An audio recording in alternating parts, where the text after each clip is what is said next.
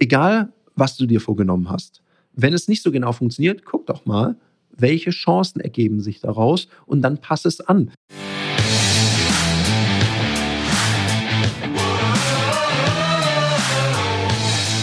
Herzlich willkommen bei dem Podcast Die Sales Couch Exzellenz im Vertrieb mit Tarek Abodela. In diesem Podcast teile ich mit dir meine Learnings aus den letzten 20 Jahren Unternehmertum und knapp 30 Jahren Vertrieb. Herzlich willkommen bei einer weiteren Folge von der Sales Couch und heute spreche ich mit dir darüber, wie alles begann. Was meine ich damit? Ich erzähle dir heute, wie ich meine Selbstständigkeit, mein Unternehmertum gestartet habe. Und warum erzähle ich dir das? Weil ich dir Mut machen möchte. Weil vielleicht bist du gerade in so einer Phase, wo du dir überlegst, dein eigenes Business zu starten. Und ich kriege das gerade so mit, was so Gründern und Gründerinnen gerade alles so erzählt wird, wie man das richtig macht. Ich bin da manchmal wirklich, wirklich erstaunt, wenn da junge Gründerinnen und Gründer zu mir kommen und die mir erzählen, was die alles schon veranstaltet haben.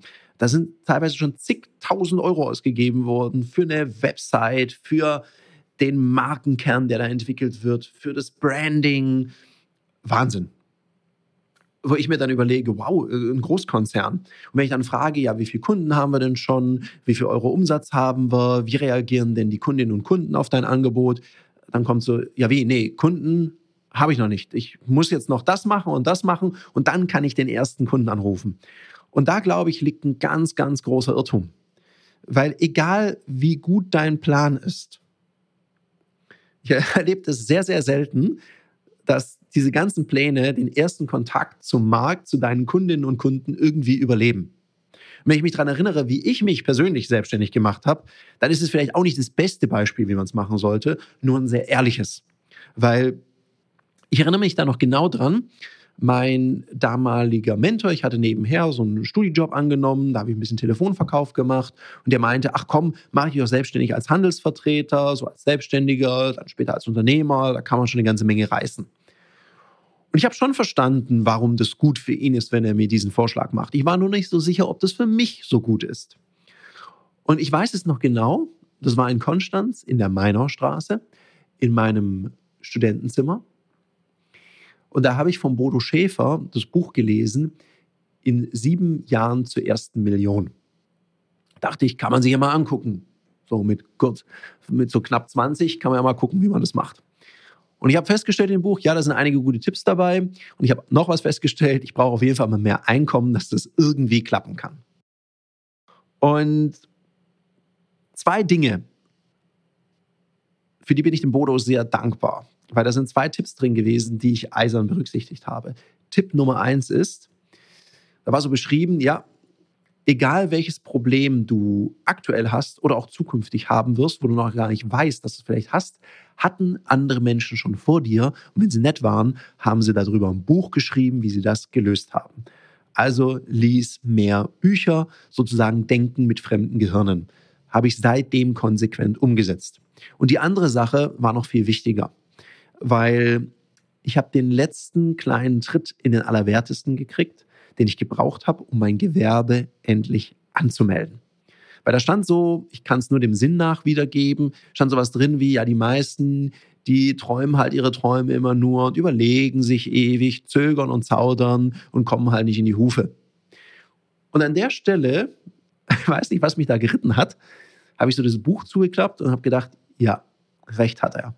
Und bin tatsächlich losmarschiert aufs Gewerbeamt in Konstanz und habe mein Gewerbe angemeldet. Und nein, ich hatte keinen ausgefeilten Plan. Und ich rufe jetzt nicht dazu auf, dass Businesspläne oder so nichts taugen. Das kann schon gut sein.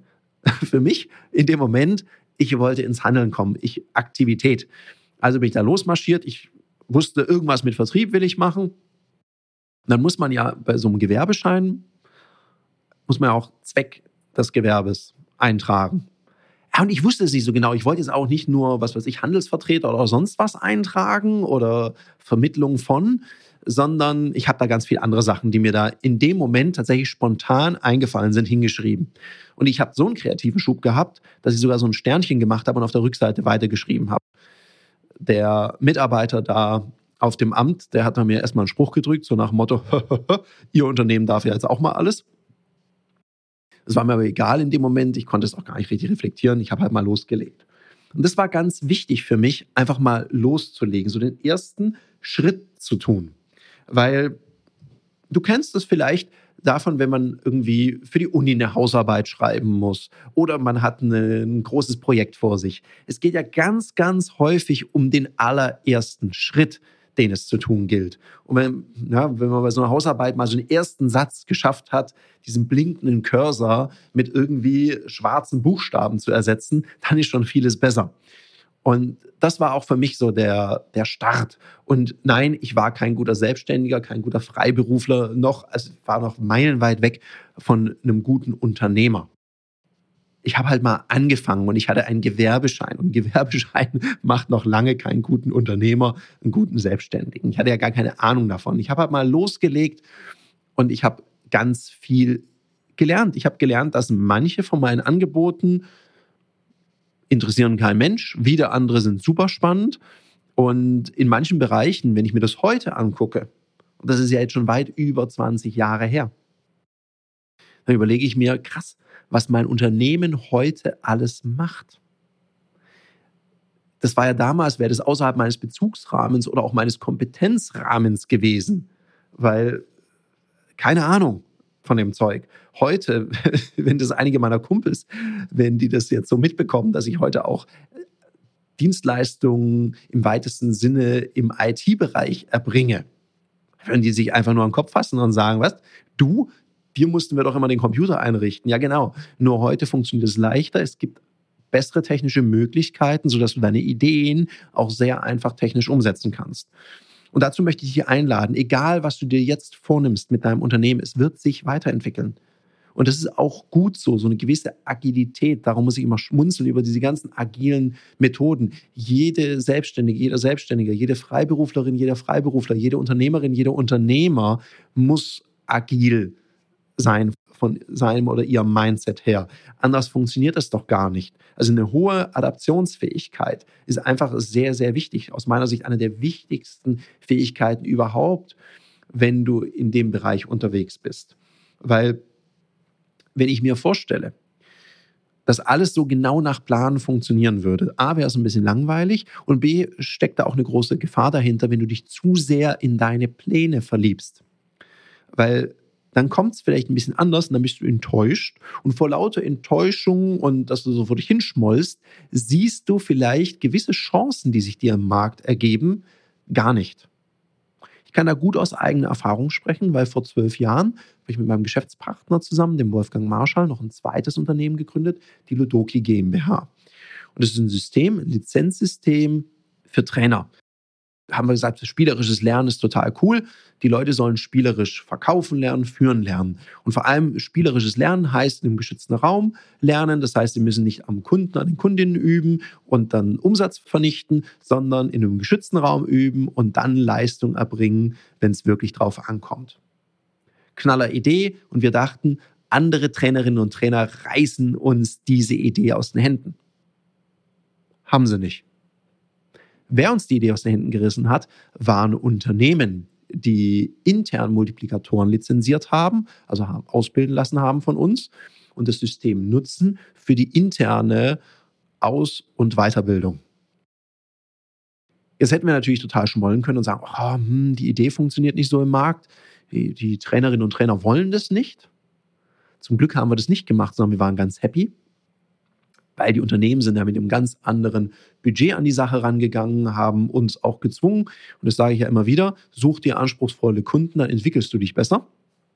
Dann hebst du auch deine eigenen Standards an. Es hat uns also sehr geholfen, auch ein Proof of Concept zu bringen. Also wir konnten beweisen, unser Konzept funktioniert, haben das auch mit dem Unternehmen evaluiert, sodass wir heute, wenn ich heute mit einer Trainerin oder einem Trainer, der sich für unser System interessiert, spreche, kann ich auch genau darlegen, dass es funktioniert, dass wir Kunden haben, die seit Gründung mit uns zusammenarbeiten und nicht immer weniger zusammenarbeiten mit uns, sondern immer mehr. Und ich meine, besseren Beweis kann man ja schlecht erbringen. Und darum bin ich ganz froh, dass es so kam und unser Plan eben nicht gleich so aufging, wie wir uns das vorgestellt haben. Jetzt mal was anderes. Wann trainierst du eigentlich deine Führungs- und Verkaufsfähigkeiten? Jetzt hast du hoffentlich nicht gesagt, immer in meinem Alltag. Das geht nämlich besser, weil Profis trainieren nicht im Wettkampf. Da wird Leistung abgerufen. Aus dem Grund bieten wir dir in einem geschützten Raum mit Gleichgesinnten auf unserer Plattform Ludoki Online die Möglichkeit zu trainieren, dich auszuprobieren, egal ob das jetzt Verkaufen ist, dafür gibt es Termine oder auch das Führen ist. Unter www.ludoki.com Termine kannst du dir ab 49 Euro an Termin sichern. Also buch dir dein Ticket und jetzt geht's heiter weiter mit der Sales Couch.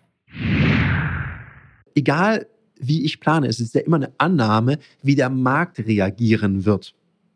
Weil wenn ich das immer genau wüsste, dann könnte ich auch an der Börse, wenn ich, dann könnte ich ja alles vorhersehen. Dann wäre es ziemlich langweilig.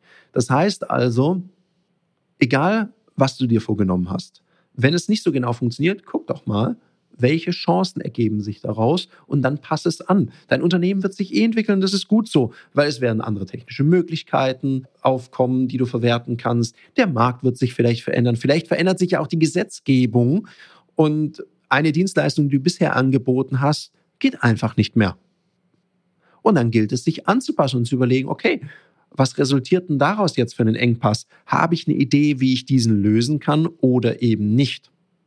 Und ich lade dich dazu ein, fang doch früher an und so nach dem Motto fail fast, also scheitere schnell, teste deine Idee und wenn sie nicht klappt, dann guck, wie muss ich die Idee anpassen, dass sie klappt.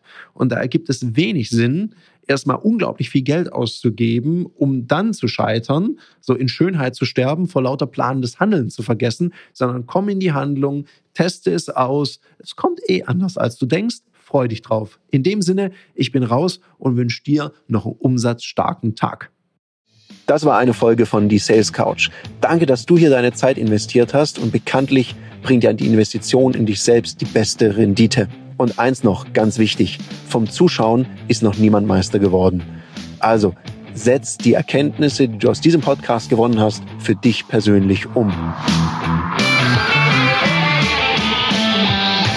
Wenn dir der Podcast gefallen hat, dann lass mir eine 5-Sterne-Bewertung da, hinterlass einen Kommentar und vor allem abonniert diesen Kanal, damit du in Zukunft keine Folge mehr verpasst. Und wenn du jetzt das Gefühl haben solltest, dass du jemanden kennst, der diesen Content auch unbedingt erfahren sollte, dann teil den mit ihm, weil Sharing is Caring und in diesem Sinne viel Erfolg beim Umsetzen.